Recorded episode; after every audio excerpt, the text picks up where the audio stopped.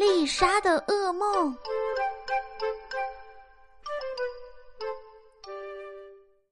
在爷爷奶奶家，我看了一部电影，讲的是一只巨狼吃掉小孩的故事。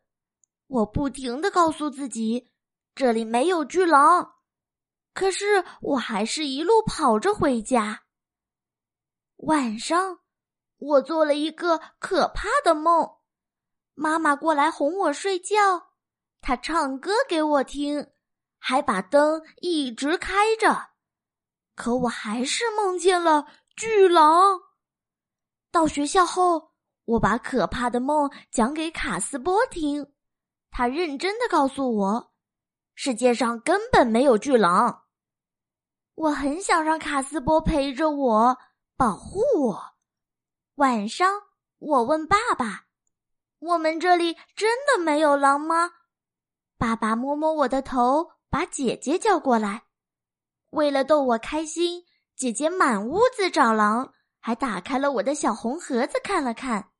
之后她哄小孩一样，好啦，你可以放心的睡觉了。她又说，就算有狼也不会吃你，你太瘦了。可我还是做了噩梦，比昨天晚上的更可怕。吃早餐时，爸爸说，我们做个陷阱捉狼吧。怎么做呢？第一步，找本画着小羊的书。第二步，把书放在垃圾桶上。第三步，让狼一头栽进垃圾桶。第四步，把我的长毛大猩猩放在门口，为了吓唬狼。